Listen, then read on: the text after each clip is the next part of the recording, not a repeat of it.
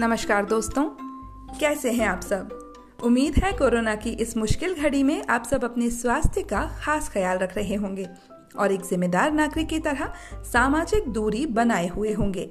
तो चलिए, आज सुनाती हूँ हम में से ही किसी एक के घर का किस्सा। कुछ दिनों से दादी बहुत खुश थी। अब उन्हें किसी को भी टोकने की ज़रूरत महसूस नहीं हो रही थी। सोनू, टीना, राधिका और धीरज समझ ही नहीं पा रहे थे कि दादी को हुआ क्या है। सुबह सुबह नहाकर शांति से बरामदे में आराम कुर्सी के हिलोरे लेती, तुलसी की माला फेरती रहती और एक बार भी उनका ऊँचा स्वर सुनाई ही नहीं देता। कई दिन दादी की घुड़की सुने हुए हो गए तो घर वाले सब बेचैन होने लगे कि आजकल दादी को हो क्या गया है। न राधिका को डांट पड़ती है और न ही बच्चों को हिदायतें सुनने को मिलती हैं। सभी आश्चर्यचकित थे। एक दिन सब डाइनिंग टेबल पर खाना खा रहे थे तो सोनू से रहा ही नहीं गया। बारह साल के सोनू ने आखिरकार दादी से बड़े ही भोलेपन से पूछ ही लिया।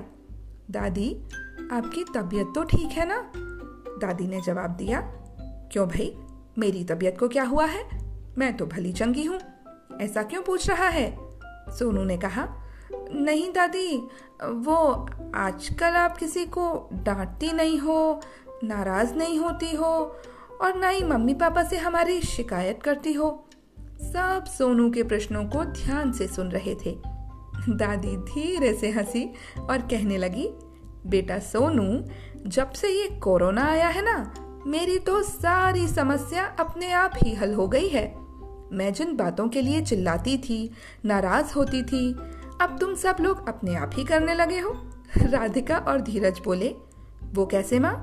दादी ने संतोष की सांस ली और कहने लगी, देखो, आजकल तुम सब सब लोग घर पे रहते हो, बाहर से आकर नहाते हो, तुरंत कपड़े धोते हो बार बार हाथ धोते हो, घर का ताज़ा खाना खाने लगे हो, स्वच्छता का ध्यान रखते हो, स्वास्थ्य के लिए पौष्टिक चीज़ें, घरेलू दवाइयाँ आदि लेते हो। अब तुम लोग ये बताओ मैं इन्हीं बातों के लिए तो सबको डांटती थी।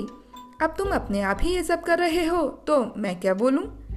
बेटा, हमारी जीवन शैली ठीक रहती तो आज हमें ये कैद भरी ज़िंदगी न जीनी पड़ती। हम तो मेहनत करने वाले, शक्तिशाली लोग थे। दादी की बात सबने बड़े गौर से सुनी। धीरज बोला हाँ माँ, आप सही कह रही हो। हमने अपने पैरों पर खुद ब खुद कुल्हाड़ी मारी है। अब सही राह पर चलने का समय है। ये कहानी बस एक कहानी नहीं, बल्कि एक रिमाइंडर है।